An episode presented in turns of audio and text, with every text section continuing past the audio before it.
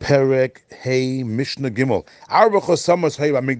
We mentioned in the first Mishnah that if a person needed nesachim, that was the flour, wine, and oil that accompanied different offerings, he would go to Yochanan and Pinchas and he would give him the money, and Yochanan and Pinchas would give him chosamos, would give him a receipt for it, like a, a token, and he would take the token and he would go to Achia, and Achia would give him the amount of Nesachim that necessary, because depending on the offering, that will tell us how much Nesachim we need, how much flour, how much oil, how much wine. So there were four tokens that were used in the temple, and each of those tokens will tell us exactly how much Nesachim necessary.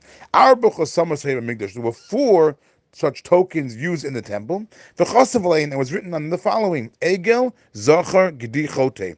If it was written Egel, that means a calf. That means it's referring to offerings that were that were brought with cattle. And therefore, you have to have a specific amount of nesachim for that. Zachar, it said male, that's referring to a male ram. And again, you have to have a special amount of nesachim for that. Gedi refers to the kid. That's for nesachim accompanying a goat or a sheep. Chote means a sinner. That refers to the Mitzorah. Why is he called a sinner? Because the Mitzorah is a person who had leprosy. He's going through now the purification process. So he was called a sinner because the Talmud tells us that generally speaking, a Mitzorah would have gotten leprosy as a punishment for violating one of seven specific sins. Now, Ben Azai, Ben Azai says no, there were not four tokens, there were five. Chamisha Hayu, there were five tokens. Also, Aram is Kosovo They were written in Aramaic. As the Rav says. Most people at the time of the Mishnah, they spoke Aramaic. So even though it's going to say now Egel Zachar in Hebrew, but it was written in Aramaic actually. Egel was again the, the, like the first opinion said, the animal, the offerings that were brought with cattle. Zachar, the male ram, Gedi, the goat, and sheep. Chot, no, when it comes to the Mitzorah, you had to you had to separate them. You had to have two separate coins for the Mitzorah. Chote dal, you have to have for the poor chote, the poor sinner, the poor Mitzorah, the chote ashir, and for the wealthy Mitzorah. Why? Because when it comes to a Mitzorah who's wealthy, so the Mitzorah brings three lambs. One lamb as an Asham offering, one as an Olah offering, one as a Chattas offering. And each one is comes along with Nesachim, plus a, one lug of oil that's applied to his right ear, his thumb, and his toe but that's a mitzvah who can afford it. And therefore, the token would say a wealth chote ashir, a wealthy sinner, referring to the wealthy mitzvah. But a chote dal, a poor sinner, he would have less nesachim because the poor the poor mitzvah cannot afford three lambs. He brings one lamb and two birds, but the two birds don't come with nesachim. So therefore, we'll have to have a different coin, the different token. The token would say chote dal, a poor sinner, a poor sinner, a poor mitzvah, and he'll get nesachim only for one of the for one lamb.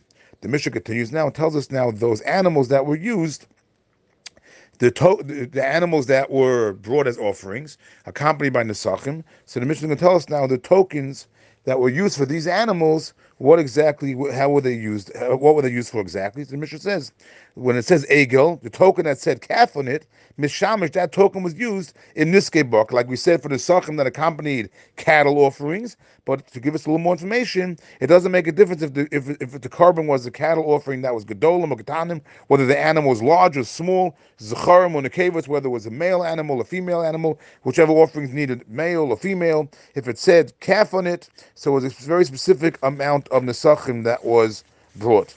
For example, this case here, for the cattle, it was three isarin, that's the measurement of flour, mixed with a half a hin of oil, also a half a hin of wine. If it was, let's say, the Gedi, the kid, so that token was used, Misham was used. In this case, it was used for Nesachim of sheep.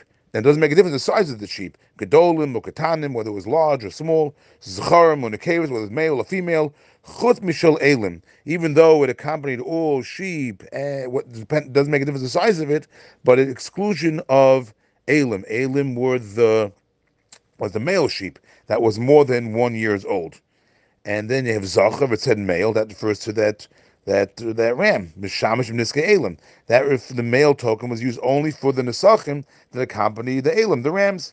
And then Chote, if it said Chote on it, least like the first opinion, they all the older Mitzvah said Chote on it, so then it would say Misham, if the sinner was, was the Mitzvah, referring to the wealthy one, where there was three animals, three lambs. Mishamesh, that token was used in Niske for Nisachim, Sholosh, in case, in case, Sholosh Behemos was used for Nisachim that accompanied three animals, meaning three lambs, Shal Mitzorim, that accompanied the rich Mitzoras. Now, according to the first opinion, what why does why does he not need two separate tokens for the two separate types of mitzoras, the wealthy and the poor? The answer is because if it was a wealthy mitzora, so that was just a chote, just a sinner different than mitzora. But if it was a poor mitzora and he would only bring one lamb, so then he'd bring the same uh, type of nesachim as the one who brought with the one who had a token which said gidi on it, um, uh, a kid on it. So therefore, if the mitzora was a poor mitzora and only brought one lamb and two birds, therefore only bring one nesachim, he would just take the token that said on it gidi.